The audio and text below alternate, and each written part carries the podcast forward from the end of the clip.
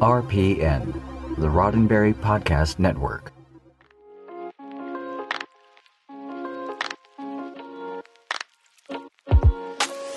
Every Star Trek fan came to Star Trek in their own way. Each of us has a tale to tell about how we found Star Trek and why we stayed. This is your Star Trek story. Hi, I'm Allison Pitt, and today's letter comes from Ben. Hello, Allison. I've been listening to your daily Star Trek news podcast for a long time, and I look forward to it each and every day. So much so that when you requested written letters this week, I felt that I had to, gladly, respond. I hope this doesn't disappoint you, but my Star Trek story doesn't really have a beginning. It has always been something I enjoyed.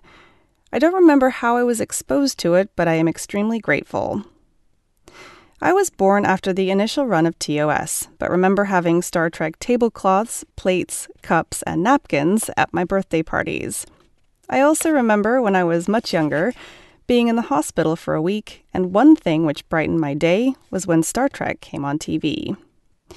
Needless to say, when they started advertising TNG, I was beside myself with excitement to be able to watch a Star Trek show from the beginning and not on reruns.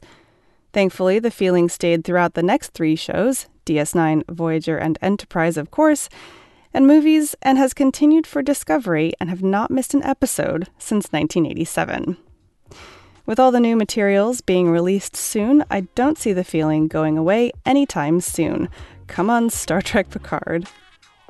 Thank you, Ben.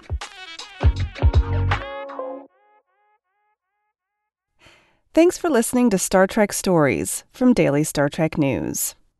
If you have a story you'd like to tell, please email me at info at dailystartreknews.com or use the contact form on the website.